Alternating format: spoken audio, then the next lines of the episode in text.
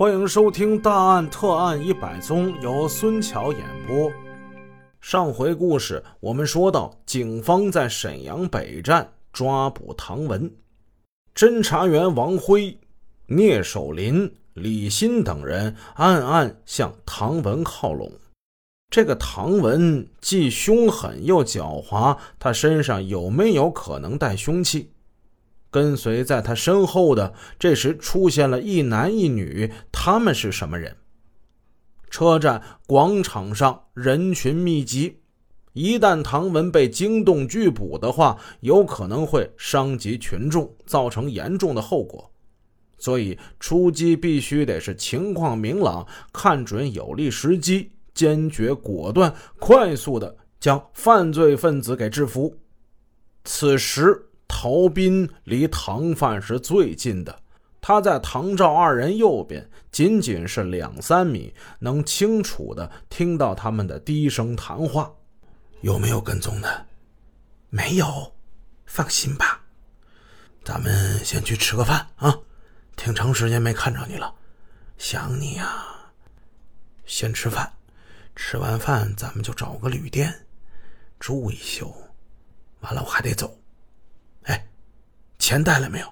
带来了，2万块。陶斌已经认定跟在唐文身后的一男一女与唐文无关，就是一般的旅客。现在旅客们彼此也都拉开了一定的距离，此时捕捉更待何时？陶斌向附近的战友一递眼色，迅速地掏出了手枪，顶住了唐文的脑袋，大喝一声：“不许动！我是公安局的！”唐斌一愣神，他的第一个动作不是逃跑，而是要拒捕。他把手伸向腰间，好像是准备要拿什么。别看手枪顶着脑袋呢，丝毫不惧。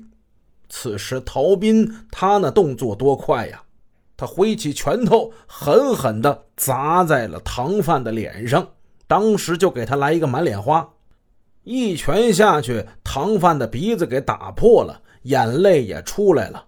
这时在一旁的王辉、聂守林、李鑫等人一拥而上，将唐范给按倒，铐住了双手。我完了。唐范绝望地说着。这个在全国各地流窜了2年之久的杀人犯，像只落网的狼发出了哀嚎。他跑遍了大半个中国，没想到最后在沈阳北站落了网。咱们再说一个北站发生的事儿。94年7月一个周日上午，侦查员王凤辉正在大队办公室值班，从外面走进一个妇女，只见她疲惫地倚着门框，有气无力地说：“同志。”王凤辉打量这位妇女，大概有35岁上下，穿戴一般。她张口说话是辽阳鞍山一带的口音，她带着羞愧难当的神情，好像是有话说又不敢说。王凤辉看出这问题来了，把她请到一个小屋。有什么事儿，请讲哈。那个妇女未曾开口，眼泪是夺眶而出。我报案，昨天晚上我遇到坏人了。妇女哭诉了昨夜不堪回首的那一幕。这个妇女叫李娟，是鞍山服装厂停薪留职人员，正在做个体服装生意。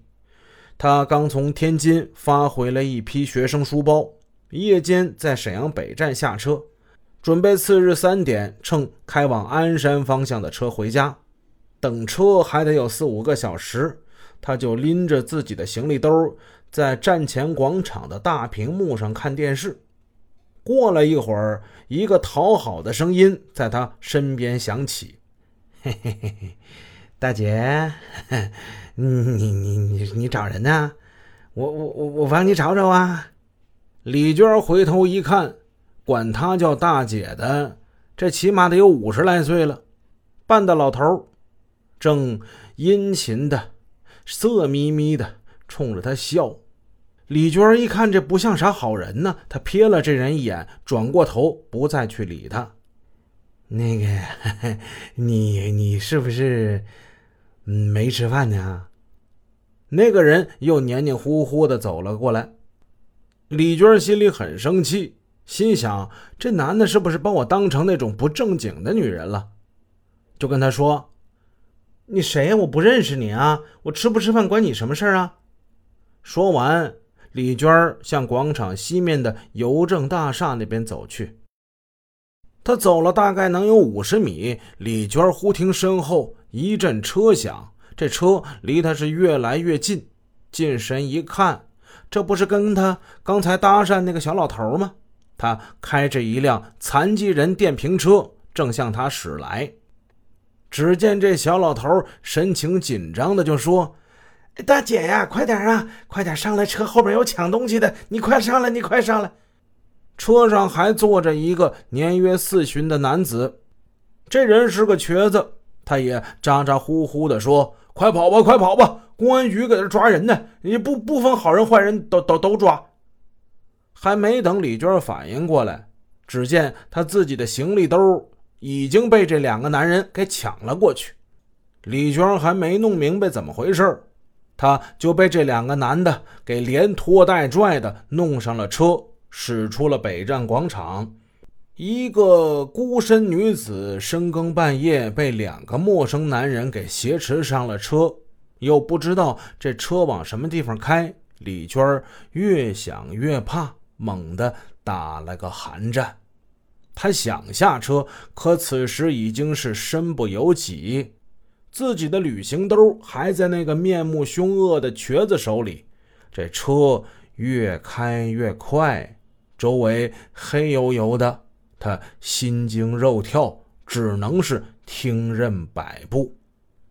开了很久，车开到一个有树有草就是没有楼的空旷的地方，瘸子把李娟摁倒在地上给强奸了，随后他抱着旅行兜逃之夭夭。